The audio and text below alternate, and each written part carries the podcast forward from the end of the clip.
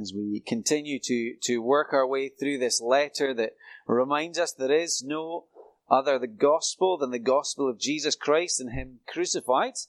Um, here in this section, there is a reminder uh, to the church in Galatia and a reminder to us never to forget the gospel of grace. So we're going to read together uh, chapter 3, verse 1 to 14. Let's hear God's word. You foolish Galatians, who has bewitched you?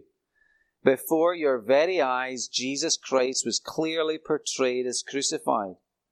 I would like to learn just one thing from you. Did you receive the Spirit by observing the law or by believing what you heard? Are you so foolish? After beginning with the Spirit, are you now trying to attain your goal by human effort? Have you suffered so much for nothing, if it really was for nothing? Does God give you His Spirit and work miracles among you because you observe the law or because you believe what you heard?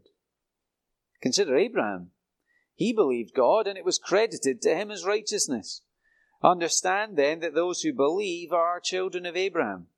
The scripture foresaw that God would justify the Gentiles by faith and announced the gospel in advance to Abraham. All nations will be blessed through you. So those who have faith are blessed along with Abraham, the man of faith. All who rely on observing the law are under a curse. For it is written, Cursed is everyone who does not continue to do everything written in the book of the law. Clearly, no one is justified before God by the law because the righteous will live by faith. The law is not based on faith, on the contrary, the man who does these things will live by them. Christ redeemed us from the curse of the law by becoming a curse for us. For it is written, Cursed is everyone who is hung on a tree. He redeemed us in order that the blessing given to Abraham might come to the Gentiles through Christ Jesus, so that by faith we might receive the promise of the Spirit. Amen. Now, I wonder have you ever forgotten something uh, and it was a big deal? I guess in, in a room this size, some of us would probably be characterized as forgetful people. And sometimes it's nothing more than a mild inconvenience. You know, we, we leave and we forget our keys or we forget our wallet. Other times it can be a bigger deal. Maybe you've forgotten to pick up a child at the appointed time. That can cause some tension. Uh, you maybe fail to pay uh, an important bill or there's an important piece of paperwork you need to sign and uh, you absent-mindedly forget about it. Sometimes our forgetfulness can have significant implications.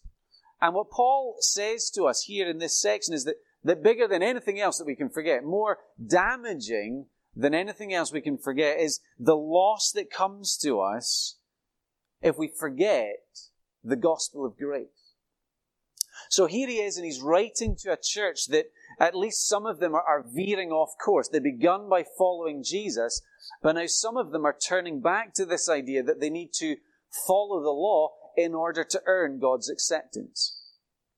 And so throughout this letter, uh, Paul is pulling them back to remember Jesus Christ. Remember he was crucified to rescue you. Remember that he was given to death in order to justify you so that God could look on us and, and declare us to be acceptable to him because of what Jesus had done on the cross. And so here we find, not for the first time, uh, Paul speaking harshly uh, to these Christians. He loves them and he's deeply concerned about uh, the mistake that they are making. So in verse 1, uh, he calls them foolish.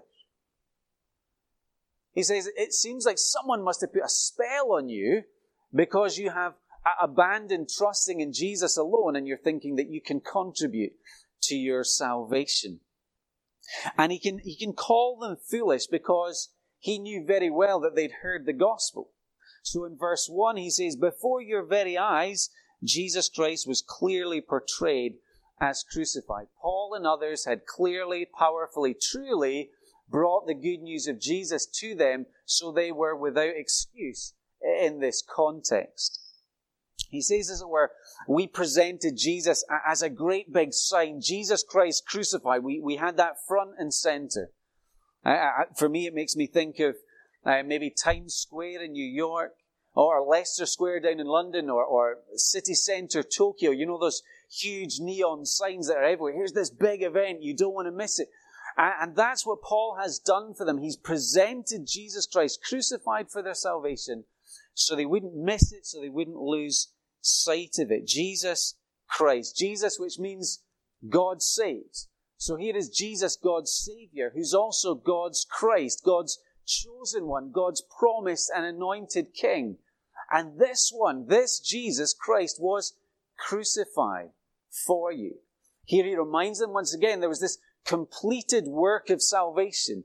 Jesus accomplished the Father's plan of salvation. The benefits of his death are, are always available and they're freely offered to us. We need nothing else. We should trust in nothing else. And so, again, he's going to, in these 14 verses, going to teach us trusting in Jesus gives us everything. We don't need anything more if we have our faith in Jesus. So then, remembering what Jesus did for us on the cross is clearly vital to our life of faith. So, here are three things uh, that Paul encourages them, calls them to remember as those who had their faith in Jesus. First of all, remember that you never move beyond the gospel. This is verses 2 to 5. In that section, verse 2 to 5, you see there's a whole range of a barrage of rhetorical questions, all intended to drive his readers, to drive us to a single point that the whole of the Christian life, from its beginning to its end, is built on the gospel of God's grace.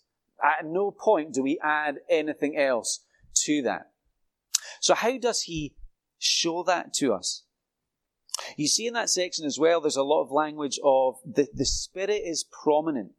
So, so for us today, uh, we talk about becoming Christians. When we trust in the Lord Jesus, we would say a person has become a Christian. But in, in the early church, you see it in the book of Acts, uh, they would talk about receiving the Spirit. Believe the message of Jesus, turn from your sins, and you receive the Holy Spirit. Um, the point is that the Holy Spirit is the one who uh, makes us see uh, that we need Jesus, pulls us away from being sort of self-reliant. Uh, it's through the Holy Spirit that we are born again, that we're given a new heart, we're given a new life. It's by the Spirit that we are adopted into the family of God. Um, so the Spirit is, is vital to the Christian life. And so Paul walks through a, a variety of phases of their Christian experience, showing that at every point uh, it's faith in Jesus and not keeping the law that counts. Just as every good story has a beginning and a middle and an ending, Every good essay has a, an introduction, a body of evidence, and a conclusion. So the story of salvation in, in our lives, in our experience of knowing Jesus has a beginning and a middle, and it'll have uh, an end in this life. Um, but there's just one theme throughout that story, and the theme is the gospel of grace, which the Spirit applies and keeps on applying to our lives. That theme never changes. So, how does he talk about the beginning of faith? How does he talk about a person coming to believe in Jesus? Uh, look at verse 2. I would like to learn just one thing from you. Here comes his first rhetorical question Did you receive the Spirit by observing the law or by believing what you heard? So, this is then this is Paul saying, remember when you came into uh, God's family, when you, when you received the Spirit, that was not because of your law uh, keeping, it was because you believed with faith. So they heard the facts and the events of Jesus' life. They heard about his perfect obedience. They heard about his death on the cross for them to atone for their sin and to give them eternal life, they heard about the resurrection and they believed. Not just they believed that these were true facts, but they, they placed all their trust in Jesus as Lord and Savior. There was that personal response of faith. They were trusting in, they began trusting in Jesus' finished work. They didn't enter the kingdom through their own works. What about the middle of their Christian experience? Verse 4 Have you suffered so much for nothing? If it really was for nothing, does God give you a spirit and work miracles among you because you observe the law or because you believe what you heard? So he can look at their life, he can point them to reflect on their own experience to see marks of them being true Christians. The Spirit was with you as you were suffering for the Lord Jesus. The Spirit was seen in power among you. There were miracles done uh, among you. Why? It was because of their believing, not because of their doing. So the beginning is all about believing with faith. The middle, their current experience, believing with faith. What about the end? What about the goal? That takes us to verse 3, a key verse for us. Are you so foolish? After beginning with the Spirit, are you now trying to attain your goal by human effort? So if the goal of the Christian life is to know and enjoy God forever, if they started on that, that journey towards God by trusting in God's grace, he's then asking them the question, do you expect, if you started the race by grace, do you expect to finish, cross the finish line by some other means or method? That we would start by grace, but then at some point we would, we would understand the gospel, we'd advance beyond that, and we'd move back to law keeping. And the answer, of course, is absolutely no, at no point in our Christian life is it anything other than resting on God's grace in our lives. We start the Christian life, we grow in the Christian life, we finish the Christian life not by our works, but by faith in Jesus Christ alone. Sometimes we can have the idea that the, the gospel, this good news of Jesus who, who died and rose again to give us salvation, that's like the, the ABCs, that's, that's the basics. And then once we've got that down, we kind of move on and we sort of figure out how to live a life that pleases God. And, we can very easily fall into the idea that we are accomplishing, that we are performing. And, and what Paul is saying, the gospel isn't the ABC, the gospel is the A to Z. It's the whole of the Christian life. It's marked by grace from beginning to end. And so we can see the problem in the church. They had foolishly forgotten that Jesus Christ crucified was everything for them. That faith in Jesus was what brought them every spiritual blessing in Jesus Christ. It was because of their faith in Jesus that God's Spirit was at work in their lives. They lost sight of that, and now they're thinking that they need to perform to be accepted. So again, Paul loves them. When he calls them foolish, it's because he's distressed for them. And he desperately wants to call them back to trusting in Jesus. To be allowing the gospel of grace to be at work in their lives, not trading that in for their own performance. The only time uh, that I have ever been taken in by one of these scam phone calls. It's back in the early days, so I have an excuse. Um, there was a guy that phoned up claiming to be uh, Mr. Microsoft, uh, and he detected a, a problem in my machine, and so he needed to take over my uh, my computer uh, and go inside uh, in order to to fix it up. He was going to upgrade it for me. Very kind. Of. I don't know how he knew, but he knew, apparently.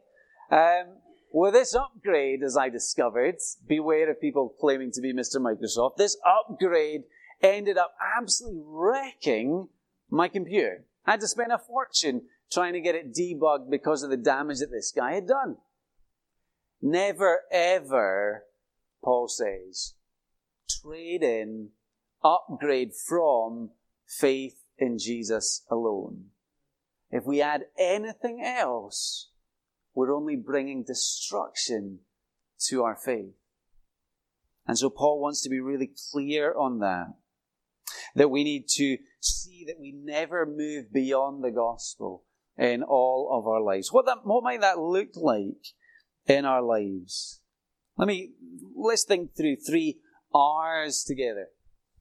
The first one, run. Let's remember that if we want to, we want to stay in the course with the, the gospel of grace, we need to run quickly to Jesus in our failures. That we recognize that He has paid for my sins so I can be quick to confess against our, our natural inclination to hide away, to run away, to justify. Because of what Jesus has done in that finished work, we can run quickly to Him in our failures, in our sin. And we should be quick to run to Him in our successes too. Recognizing that all the good things that we have are a gift of God's grace. So we, we never find ourselves in that mindset where we're becoming proud and thinking, I've done that. That was on account of my good performance. So we run to Jesus in good times and bad times and we remember that these uh, are ways that we can discover God's grace. We're also uh, encouraged uh, to, to re examine constantly our own hearts. What is it that we are truly trusting in?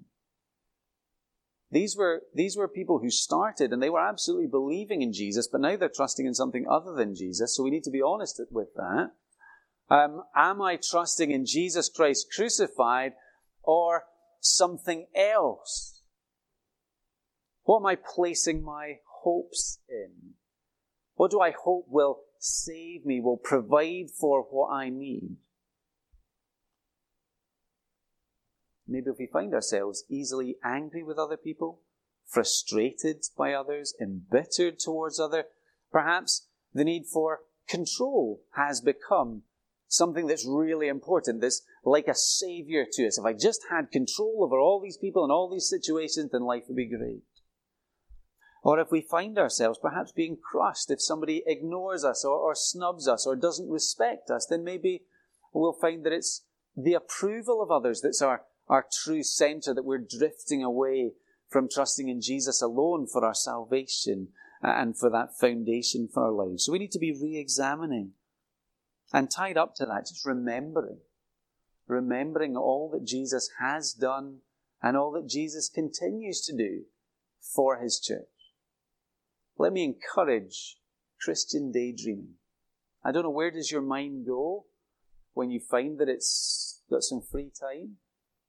Instead of maybe going uh, online or uh, plugging in some music, let me encourage Christian daydreaming, meditation, to think about God's word, to think about a verse, to think about an idea, to chew over it, to think, how does this reveal more of God's character and God's love to me? How can I apply this truth uh, to my life in a way that will help me to be more like Jesus? How will this truth help me to worship? You know, it's as we actively remember the gospel that will be led to greater joy and greater worship. So Paul says, if your faith is in Jesus, you're never to move beyond the gospel of grace. And then he moves on in his argument, verses 6 to 9, uh, to say to this church that when your faith is in Jesus, you're already part of God's family. The way that you enter the family of God is by faith. And he needs to say this because um, there were false teachers around. And what they had um, been selling to the church here and other churches is that if they really wanted to be obedient, yes, they must trust in Jesus, but yes, they must also become Jewish. Yes, they must also keep all the ceremonial dietary laws. They must get circumcised, all that kind of stuff, if God were to accept them. So these guys, these false teachers were, were falsely claiming Moses. Now, we can go back to Moses to tell you that you need to change, to shift away from just trusting in Jesus. So Paul's response is, is genius, really, because he goes further back than Moses. He takes them on a lesson of Old Testament history takes them right back to Abraham, to the father of faith. And he does that so as to say, Abraham agrees with me on the way that we enter the kingdom of God. And he does that by uh, immediately in verse 6, quoting from Genesis 15. Consider Abraham, then we've got a quote from Genesis 15. He believed God, and it was credited to him as righteousness. So let's very briefly fill in the context. What's happened in, in Genesis, in Genesis 12, uh, God called uh, Abraham and made rich uh, promises to him. And then in Genesis 15, uh, God is then going to reaffirm Eh, those covenant promises to Abraham. Central to that promise is the fact that Abraham was to have a child, to have descendants, to become a great nation. But when we find Abraham here in Genesis 15, he's 90 years old and he's childless. And so there's a real point of tension. Will this covenant promise be fulfilled? So when God reaffirms that promise to Abraham, the wonderful thing about him, what makes him the father of faith, is that Abraham believes. He trusts in God's word of promise, even when he doesn't yet have a child. And the important thing for Paul's argument is when did this happen? When was this covenant promise uh, affirmed to Abraham, and when did Abraham respond in faith? And we discover that it's some 430 years before the law was given. So Paul is saying the law couldn't have been the basis for Abraham's hope because there was no law. Couldn't have been about circumcision because he doesn't have that yet. So Abraham then is used by Paul uh, to be the precedent Verse 7 Understand then that those who believe are children of Abraham. This isn't about ethnicity, this is about believing in God's promise. The scripture foresaw that God would justify the Gentiles by faith and announce the gospel in advance to Abraham. All nations will be blessed through you. So anyone and everyone who's in God's family there is only one criteria, and that's to trust in God's promise, to trust with faith. Verse 9 So those who have faith are blessed along with Abraham, the man of faith, to know God's blessing, to know God's love and goodness and joy in your life, to live in covenant relationship with Him, to enjoy knowing Him now and forever. How do we get to that point? Same way as Abraham did, by believing with faith, believing in God's word of promise. And as he says that, that brings us back to verse 1. That takes us back to our big neon sign of Jesus Christ crucified, because that is God's word of promise to us. That we are invited to believe that Jesus is crucified for me, for my sins, becoming my substitute, so that by faith in Him I, I might be welcomed by God, that I might know the promise of forgiveness. The promise that even although I am sinful, I can be credited as righteous. That God can declare us righteous because our hope is in Jesus and the perfect righteousness of Jesus has been credited to our account. And that all comes by having faith in God's grace towards us in sending Jesus to be Savior. So there's only one way in. Some of us, we've moved into new accommodation and we're getting the hang of which keys to use. Some of us have got lots of security points, so maybe to get into our house, there's two or three doors that we need to unlock. The false teachers were trying to say there's another way into the kingdom. It's not about Jesus. It's about Jesus and the law. And what Paul is saying, there is only one door. There's only one key. It's Jesus. It's faith in Jesus alone. So we enter by faith. To be in God's family, we trust in Jesus and what He's done for us. That's important for the folks in Galatia, and it's important for us too. There are implications for this uh, when we think about how that plays out in terms of family equality.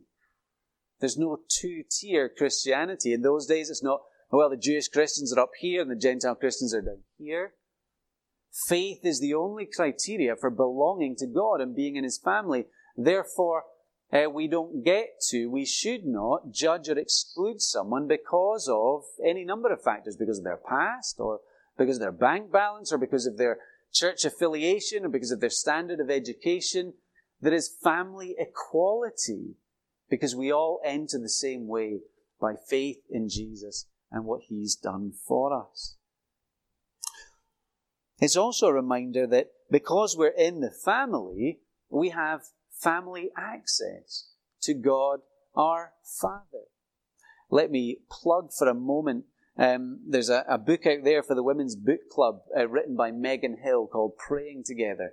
It's an excellent book. Whether you can join the, the book club or not, I would encourage you to, to read it. Uh, her first chapter is really helpful on uh, the foundations of prayer and how uh, the foundation for our praying uh, is based on the relationship that we've been brought into with the Trinity, that we can call God Father, that we pray through the Son, that we pray with the help of the Holy Spirit. And so we have this amazing access to God, our Father, because of our faith in Jesus. And we're also, when we trust in Jesus, we're part of God's family here on earth. And so we have access to uh, the wonderful gift of fellowship with brothers and sisters, to know love and encouragement and help and comfort from one another.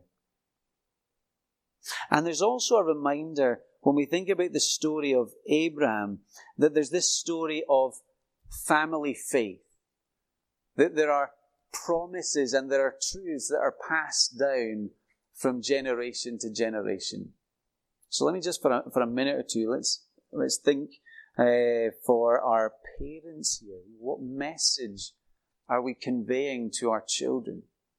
If we were to probe really deep in our hearts, what are the hopes that we have for our children? You know, instinctively, we want them to be good citizens. We want them to be successful. We want them to be healthy and to be happy, of course. But beyond that, as, as Christian parents, is our, is our real heart for them that they would be loving Jesus, that they would be truly devoted to Him, that they be walking by faith and not by sight, that we'd be eh, investing uh, in them spiritually, preparing them for the challenges that will undoubtedly come in a world that seems to be growing increasingly hostile. It's not just for ourselves, it's for uh, our families also. So Paul says that if you uh, have faith in Jesus, you're part of God's family. And then the last thing to look at in these closing verses is that if your faith is in Jesus, you have true freedom. So here, remember, this is Paul calling Christians back. Come back to trusting in Jesus alone, trusting in Jesus' finished work on the cross, trust in the gospel of grace, and to, to make clear the importance of that, he gives a really powerful comparison. What is the way to freedom? What is the way to, to use the language in this section? What's the way to escaping God's curse on sin? What is the way to escape God's curse on law breaking? Positively, how can we be declared to be righteous and acceptable to God? And there are two options that Paul explores. One, which you'll see uh, utterly fails us if we trust in it. Option one is essentially place all your trust in your ability to keep the law. John Stott, when he talks about this, calls it the man on the street theology.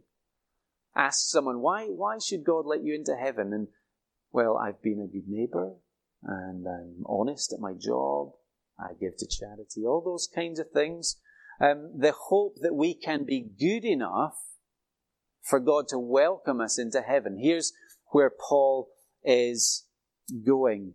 Is this a reliable approach. If we want to know and enjoy God, is this a, a way of access to God? And there's very clear ways in which Paul says absolutely not. Verse 12 the law is not based on faith. On the contrary, the man who does these things will live by them. So, so here's what he's saying there as he quotes uh, from Leviticus. Uh, to live by the law is to have our verdict determined by how well we obey the law. If we want to put our trust in our ability to please God, then there is a standard that we need to reach. There is a, a crisis created by that kind of thinking, because in verse 10, again, quoting from the Old Testament, quoting from Deuteronomy, all who rely on observing the law are under a curse, for it is written, Cursed is everyone who does not continue to do everything written in the book of the law. Do you see the standard that God is looking for? If we want to say, I'm going to trust in my ability to, to keep the law, to get to heaven, then the Bible says that that needs to be absolute perfection. That's the standard. Continue to do everything. So, so theoretically, a, a person could know blessing this way if we could, from birth to death, love God and love others perfectly. If all of our words and actions and thoughts and motives and impulses were perfect, if we never fail, if we always succeed, perfect obedience from beginning to end, then yes, theoretically, we could know that is a way to God. But when we know ourselves, we know that to be pulled towards keeping the law for our acceptance is doomed to failure. As Paul says, to do that is to go under the curse as a lawbreaker. Because we just can't live that way. It is impossible for us. The only person who's ever lived a perfect life is Jesus. So we're invited to trust in his perfect record, not try and gain our own, because it's impossible.